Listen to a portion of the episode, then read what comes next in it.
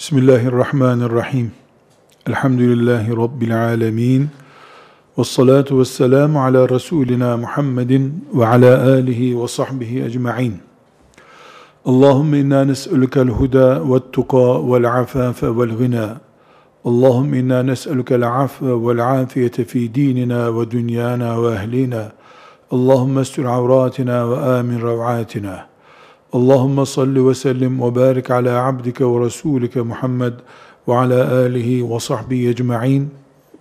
Bismillahirrahmanirrahim. Hüccetül İslam İmam Gazali'nin kitaplarından birisini inşallah okuyacağız, inceleyeceğiz, yorumlayacağız Allah'ın izniyle. Kitabımız Minhacül Abidin ila Cenneti Rabbil Alemin isimli kitabıdır. Elimizde bu baskısı var. Minhacül Abidin. Farklı bir metotla tefsir dersi gibi değil ama gazete okur gibi de değil, ortasını bularak, notlar tutarak, biiznillahü teala okuyacağız.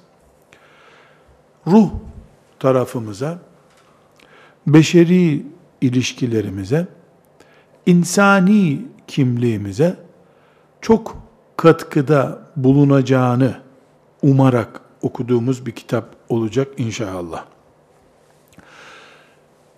Salih insanların anıldığı yerde rahmet iner kaidesine uyarak önce İmam Gazali rahmetullahi aleyhi tanımamız gerekiyor.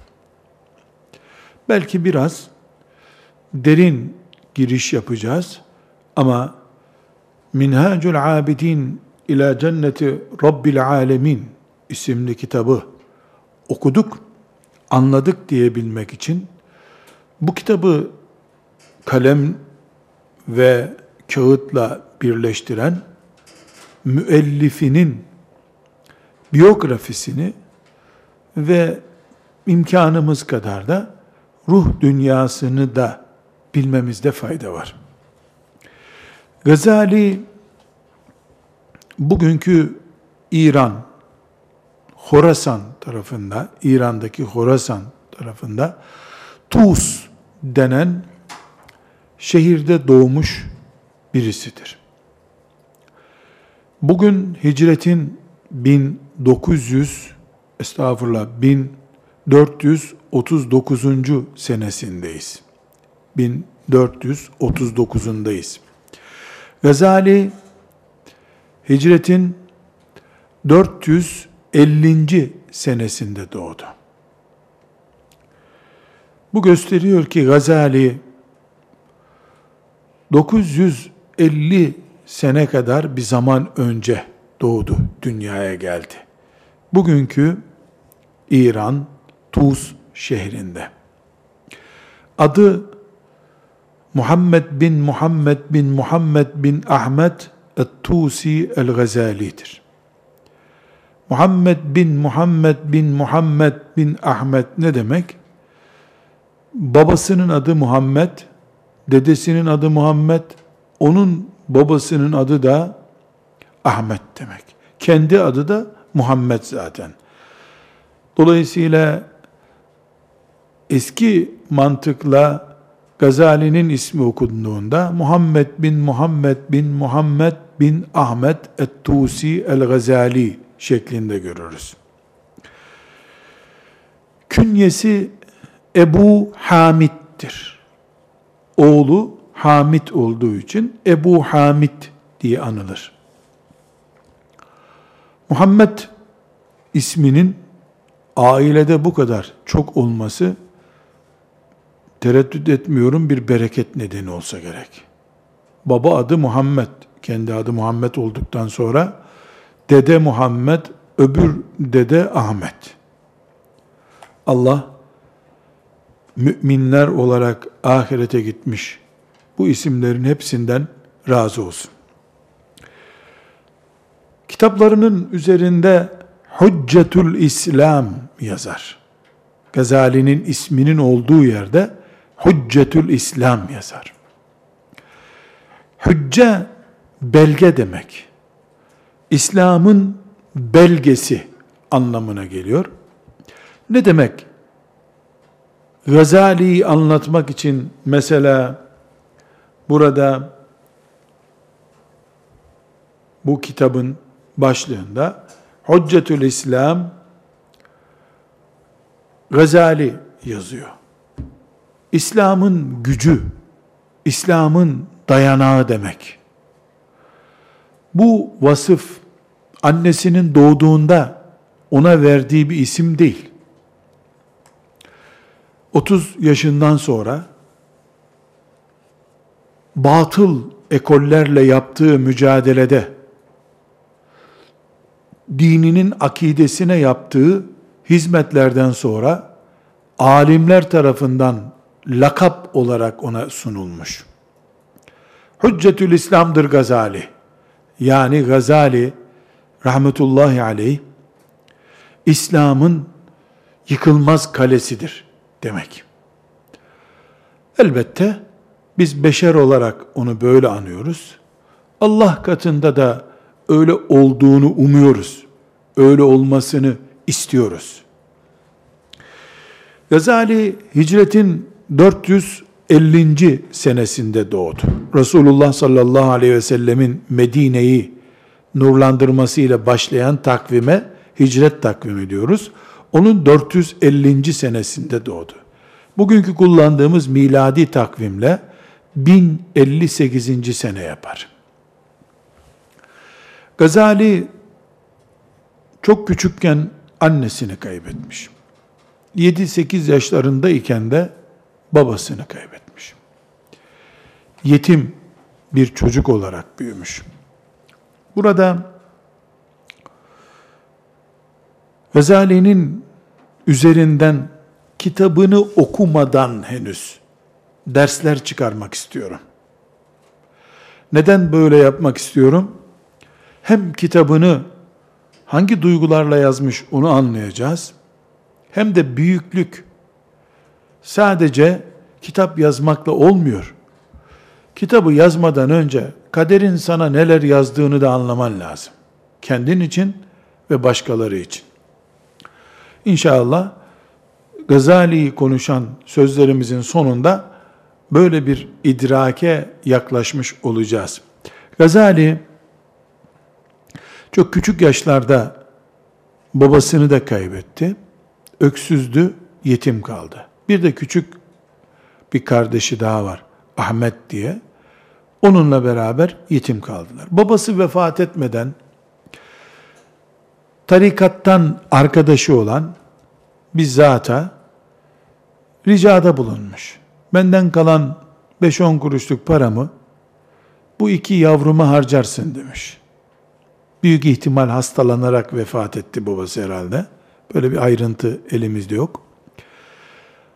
Ölünce babası Gazali'nin o vasiyet ettiği komşuları diyelim, Gazali'yi ve kardeşini almış, evlat gibi bakmış. Ama bu noktaya dikkat ediniz.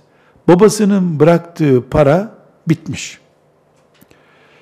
Bu adam da kendisi böyle başkasının yetim çocuğuna harcayacak kadar parası yok.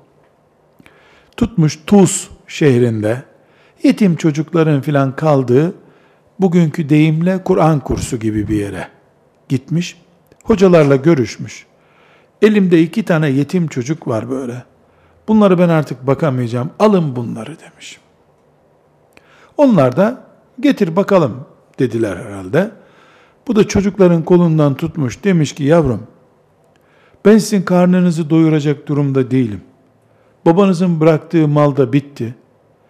Burada oturun, hiç olmasın karnınızı doyurursunuz. Demiş. Gazali de rahmetullahi aleyh kardeşiyle beraber başına minnet zaten bundan mutlu olmuş. Ve karınlarını doyurmak için o medreseye girmişler. Ancak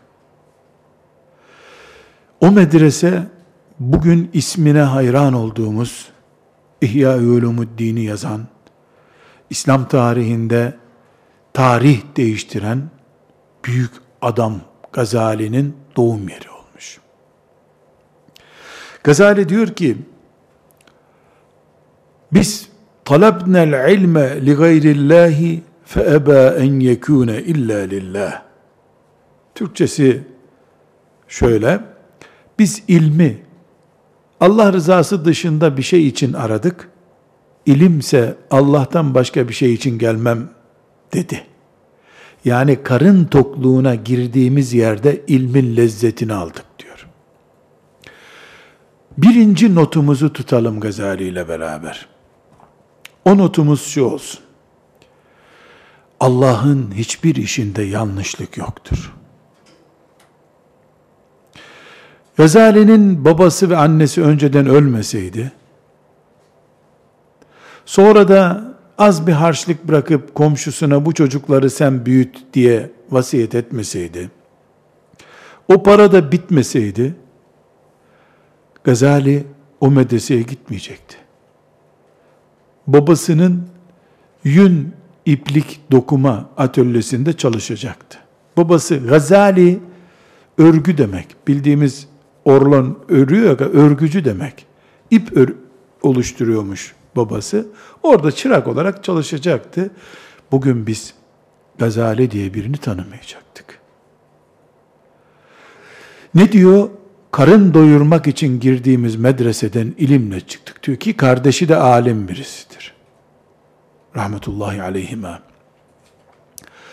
Şimdi herhangi birimiz annemiz öldü, babamız öldü, onun için filan yere gidemedik. Tam evlenecektik, bir sorun çıktı, nişan bozuldu.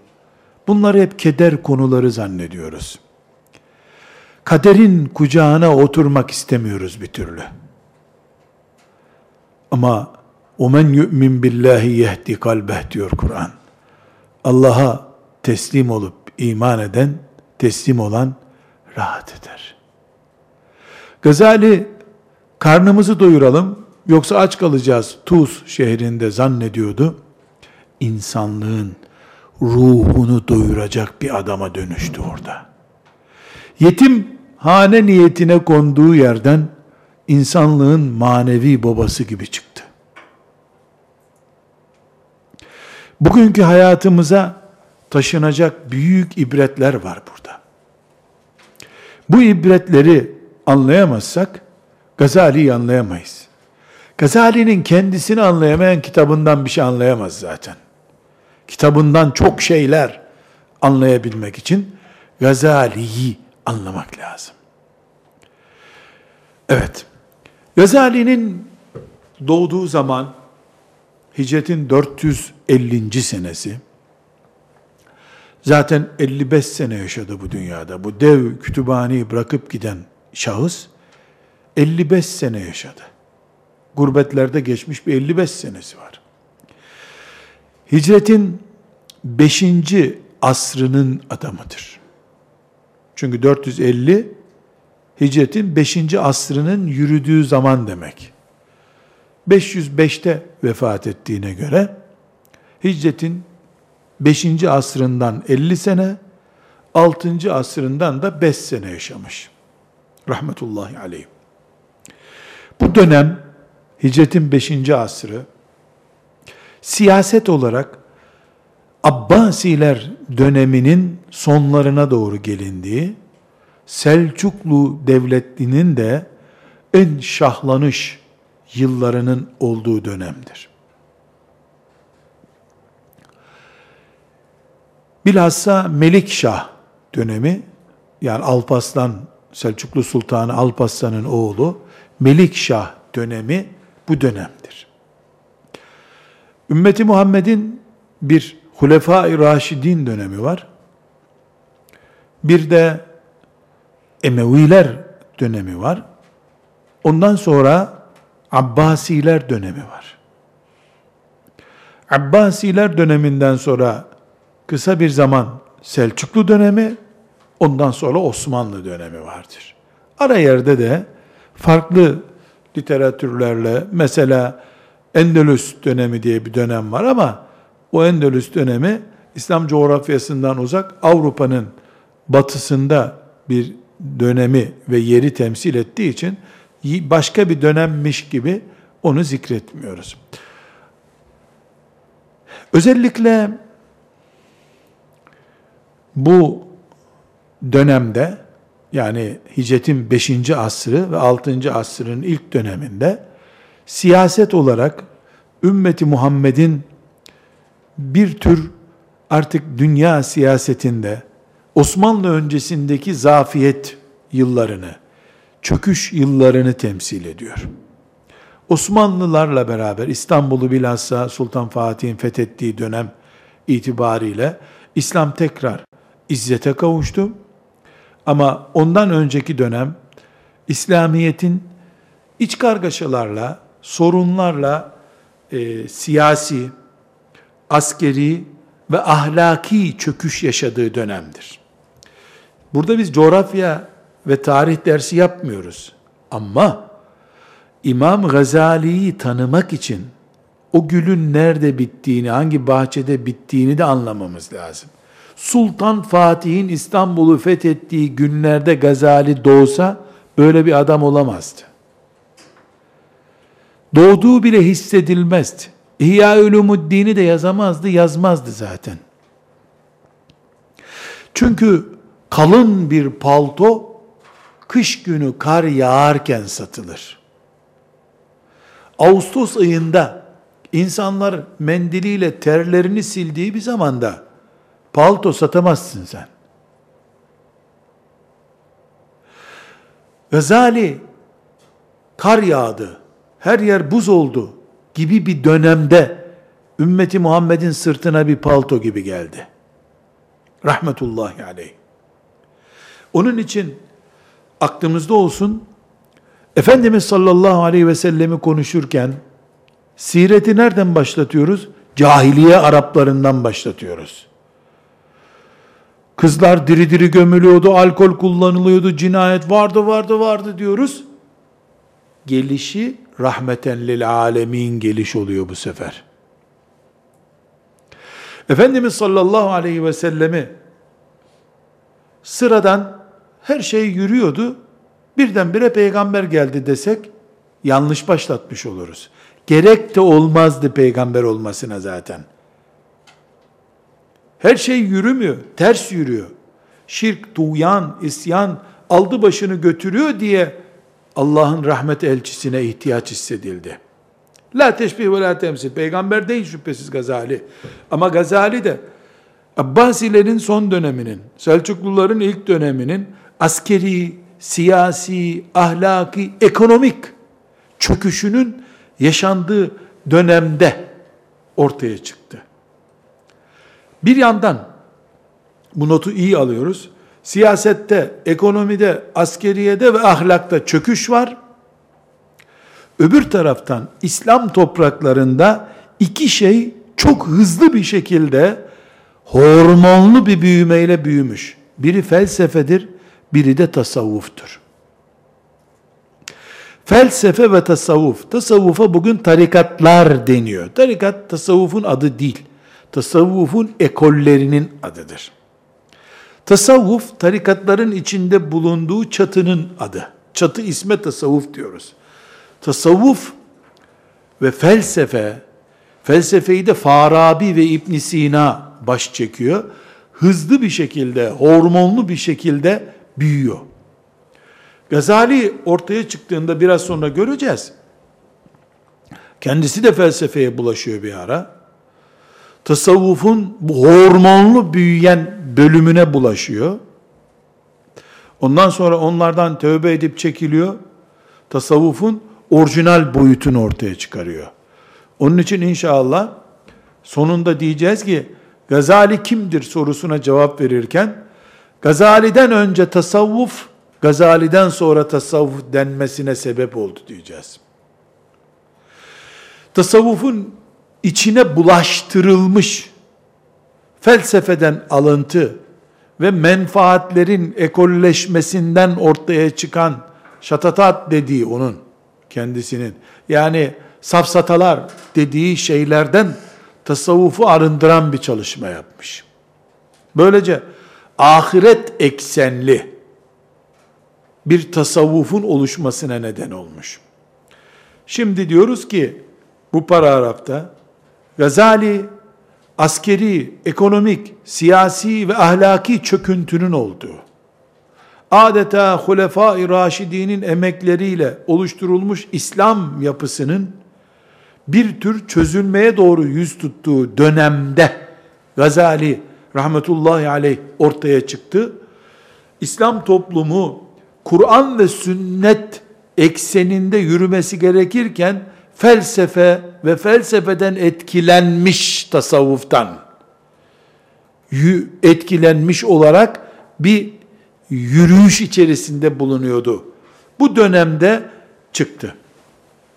Bu dönemin İslam dünyasında siyasi güç iki merkezliydi. Bir Bağdat'ta Abbasiler vardı ama Abbasilerin artık yolun sonuna geldikleri dönem. Bir de Nisa burada, bugünkü İran'daki Nisa burada, e, yani İran coğrafyası, bu e, Van'dan ötesini kastediyoruz diyelim. Yani Van'a kadar olan bölgeyi Orta Doğu kabul edelim. Ondan sonrasını Doğu dediğimiz bölgede Nisa burada Selçuklu gücü var. Selçuklu e, Sultan Alparslan'ın oğlu Melik Şah'ın yönetiminde. Melik Şah tam bir siyasetçi, e, büyük bir devlet adamı ama zafiyetleri var. Onun döneminde çok büyük hizmetleri olan e, bir Nizamül Mülk diye adlandırılan birinci derecede veziri diyeceğimiz bir isim var. Bu Nizamül Mülk, Nizamiye medreseleri olarak bilinen bir eğitim düzeni kurmuş. Diyebiliriz ki bugünkü manada, bugünkü üniversite, araştırma merkezi manasında İslam toplumunda ilk oluşum bu Nizamül Mülk medreseleridir. Belki bugün eğitimcilerin oturup sistemini iyice düşünmeleri gerekeceği kadar güçlü bir eğitim yuvasıdır Nizamül Mülkler. Nizamül Mülk'ün oluşturduğu nizamiye medreseleri. Gazali'nin bu medreselerle bağlantısı var. 34 yaşındayken Bağdat'ta bu Nizamül Mülk'ün Nizamiye Medresesi ona teslim edilmiş. Dolayısıyla 34 yaşında o günkü Bağdat'ta ilmin merkezi, dünyada ilmin merkezi durumunda Bağdat, orada 34 yaşında bir gencin deyim yerindeyse baş profesör olup Bağdat'ta bir medreseye, Selçuklu medresesine baş hoca durumuna gelmesi Gazali'nin 55 yaşında ölürken tarihe damgasını vuracak bir adam olarak öleceğini gösteren bir işaretti. Allah rahmet eylesin. 34 yaşında Nizamül Mülk'ün de teşvikiyle Nizamiye medreselerine bu Bağdat'taki büyük medreseye hoca olarak tayin edilmiş Gazali. İlk usulü fıkıh ve fıkıh kitaplarını da orada yazmış 34 yaşında. Ondan önceki yazdığı küçük e, risaleleri de var. Ama ilim dünyasında konuşmalarıyla, ders verişiyle, cevaplarıyla, munazara, munazara ne demek? Diyalog, tartışma uslubu. Munazara kabiliyetiyle ve yazdığı eserlerle dikkat çekmiş. Bu dönemde Gazali bu Bağdat'taki medreseye hoca olarak geldiğinde İslam dünyasında dört temel sorun vardı. Ne demek İslam dünyasında dört temel sorun vardı? Yani şimdi mesela İstanbul'da belediye başkanı olacak birisini ne bekliyor? Bir trafik sorunu bekliyor. İstanbul'da trafik sorunu var. İki, İstanbul'da sağlık açısından hastaneler yetersiz diye mesela bir sorun var. Üç, İstanbul'da e, piknik yeri yok. Dört, İstanbul'da iş bulunamıyor. Böyle bir sorun var. Bu dört sorunla uğraşacak adam İstanbul'da başkan olsun isteniyor. Çünkü bizim sorunumuz bunlar. Başka bir şehire gittiklerinde mesela su akmıyor burada. Su sorunu var. Öyle bir adam gelsin deniyor. Gazali 34 yaşında 70 yaşında büyük hocaların, alimlerin ders verdiği bir medrese olan Bağdat'taki Nizamiye Medresesi'ne baş müderris olarak girdiği zaman dört sorun İslam alemini kasıp kavuruyordu. İslam alemi neresi? Özbekistan, bugünkü Özbekistan, Yemen'e in, Mağrib'e git, oraların adı. Endülüs'te hala var o zamanlar. Endülüs'te de İslam'da. Birincisi, felsefeciler, Müslümanların içinden yetişen felsefeciler, felsefenin etkisinde kalmış bir İslam projesi yürütüyorlardı. Buna da Farabi gibi, İbn Sina gibi felsefeye büyük hizmetler yapmış Müslüman şahsiyetleri de alet ediyorlardı. Bunların bu birinci sorun. Yani Bağdat'ta alim yetiştireceğim diyen birisinin bu soruna proje üretmesi lazım. Gazali konuşuyoruz değil mi şu anda? Gazali'nin Minhacül Abidin Allah'a kul olmak isteyenlerin metodu ismini verdiği kitabını okuyacağız. Ama Gazali eline kalemi aldığında ne düşünüyordu? Neden böyle bir duygu altında kaldı? Bu kitabı yazma nedenine bunu anlamak için Gazali'yi çözüyoruz. Dedi ki Gazali ses getirdi. Kim bu adam? Hayret diye ilk defa dikkat çektiği zaman olan ki bunu da Nizamül Mülk keşfetmiş. Allah rahmet eylesin. Belki Nizamül Mülk'ün bu onu keşfetmesi olmasa tıpkı yetim olarak o medreseye girmesi olayında olduğu gibi Gazali garip kalıp gidecekti Tus'ta. Onu keşfetti Nizamül Mülk ve büyük bir konuma getirip orada çiçek açmasını, meyve vermesini sağladı. Şimdi bir felsefeciler var. Felsefeciler şimdiki gibi İstanbul'da bir fakültede 3-4 profesör değil. İslam aleminde ağırlıkları var. Her şeyi felsefeyle yorumluyorlar. Allah'ı konuşuyorlar, peygamberi konuşuyorlar, gerekli miydi peygamber, gereksiz miydi konuşuyorlar, namaz da kılıyorlar ama. Felsefe büyük bir meslek ve büyük bir e, prestij konusu haline gelmiş İslam aleminde. Bunların karşısında kelamcılar denen bir grup var. Felsefeciler şimdiki deyimleri kullanalım batı etkisinde kalmış. Tabi böyle yapan adamlar ki şimdi de var onlar şüphesiz. Kelamcılar ise onlara karşılık İslam toplumunun çıkardığı rakipleri diyelim. Ama kelamcılarda bir sorun. Yani onlar bir daldan tartışıp İslam akidesine zarar veriyorlar. Kelamcılar da onlara cevap vereceğiz diye onlar da dağıtıyor işi. Kelam da kendi içinde bir bilim olarak ekoller oluşturmuş. Yani aslında felsefenin karşısında durmak için kelam ilmi var ama biraz fazla durmuş, kendisi sorun olmaya başlamış. Ben yüzde yüz anlaşılsın diye örnek olarak veriyorum. Yani e, içerideki mesela bir yara için, kolundaki bir yara için hastaya antibiyotik veriliyor. Antibiyotik fazla kaçınca bu sefer hastada hücre kalmıyor. Yani antibiyotiğin negatif etkisi oluşuyor. Kelamcılar böyle bir durumda. Üçüncü ekol ve İslam toplumunu sarsan sorun batınilik sorunudur. Batınilik Şiilikten üremiş bir bela. Hicretin dördüncü ve beşinci asrını kasıp kavurmuş. Ama bu kavurma böyle bir tehlike dalgası gibi gelip geçme değil. Mesela haşhaşiler denen e, bu İslam aleminin kanını akıtmış grup batini gruptur. Onun gruplarından bir gruptur daha doğrusu. Batıniliğin özü şu. Diyorlar ki hepimiz Müslümanız. Ama namaz dediğin şeyin bir batını var. Bir de dış görüntüsü var.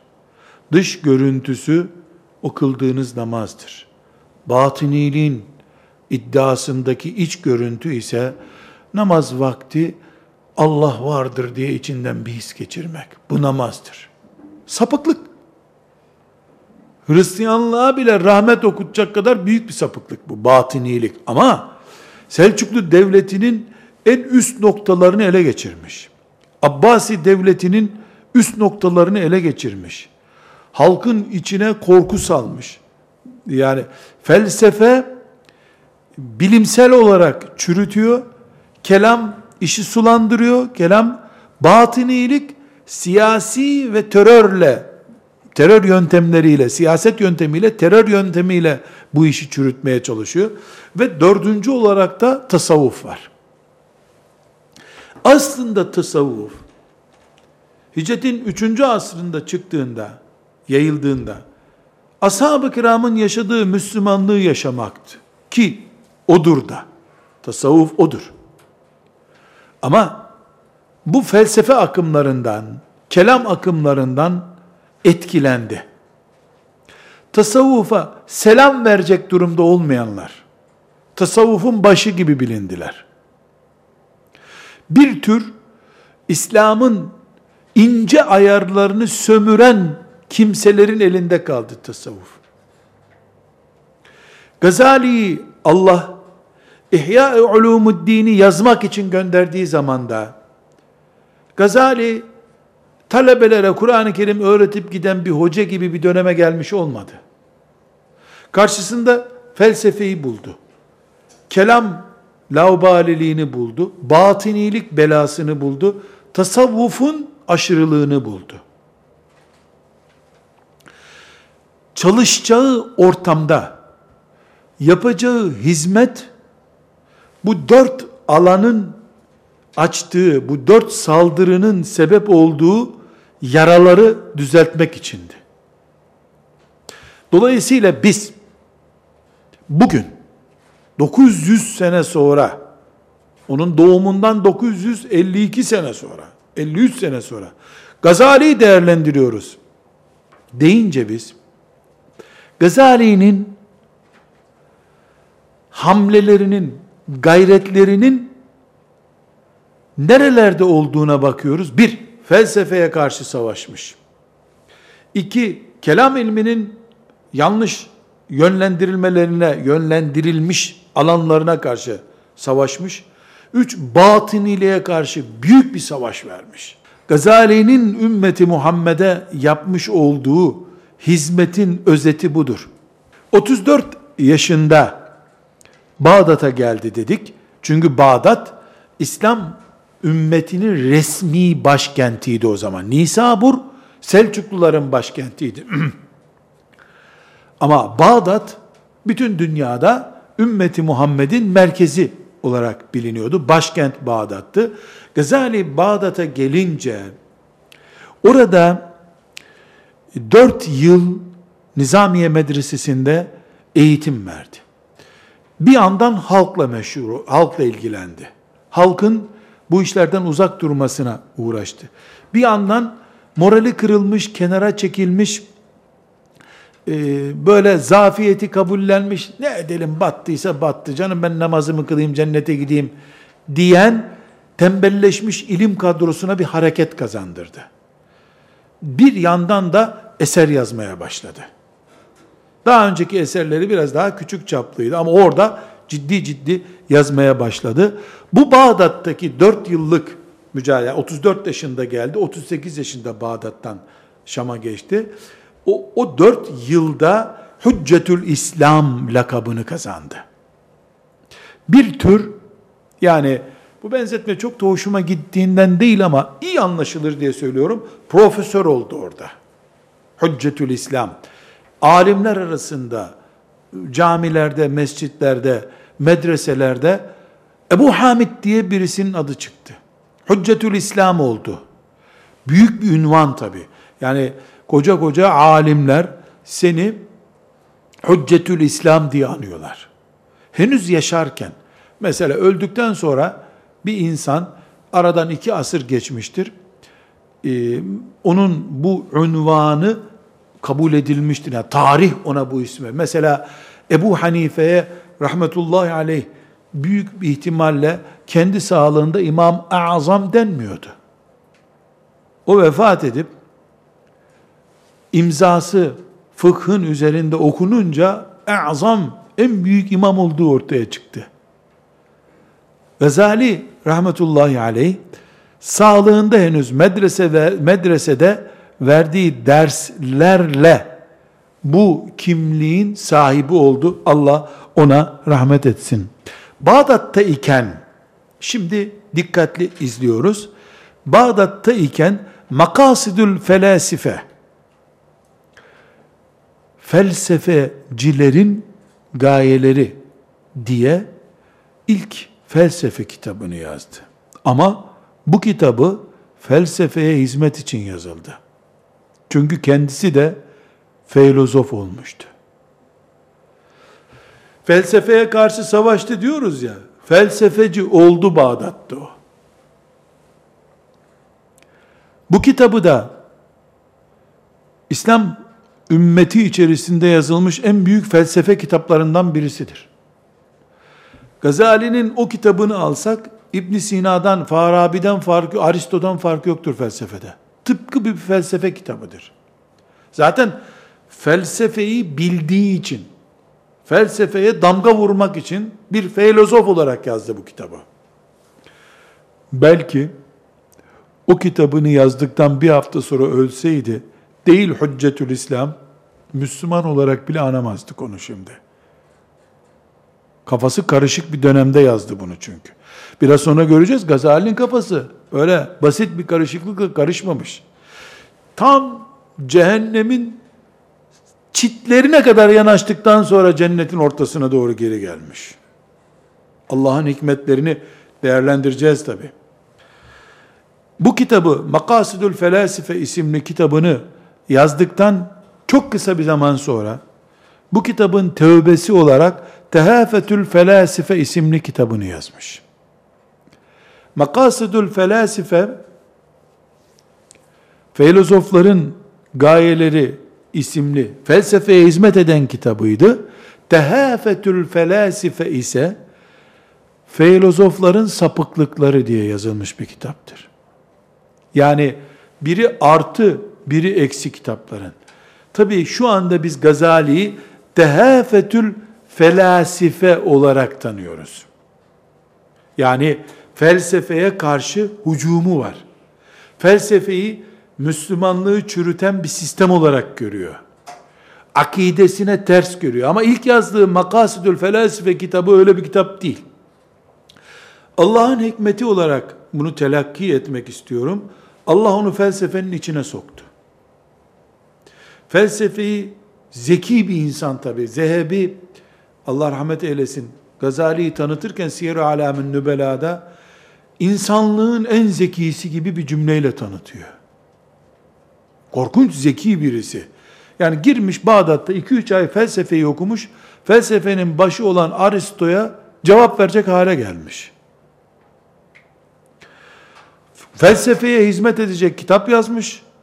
İyice felsefede adını duyurunca, filozof Gazali diye anlaşılınca, tuttu bu sefer felsefeyi çürütecek büyük kitabı olan Tehafetül Felasife kitabını yazdı. Rahmetullahi aleyh. Diyorum ki içimden, öyle olması hoşuma gidiyor tabi. Eğer Makasidül Felasifeyi e, yani filozofların gayelerini anlatan felsefenin kitabı olacak bir kitabı yazmadan Tehafetül Felasifeyi yazsaydı nasıl olsa bu hoca hocalar zaten beğenmiyor bu felsefeyi diye kimse takmayacaktı o kitabı. İçeriden biri olarak çıktı, felsefeyi çürüttü. Allah ona rahmet etsin. İnşallah bu noktadan sonra da Minhacul Abidin ila Cenneti Rabbil Alemin isimli kitabından okumaya devam edeceğiz. Velhamdülillahi Rabbil Alemin.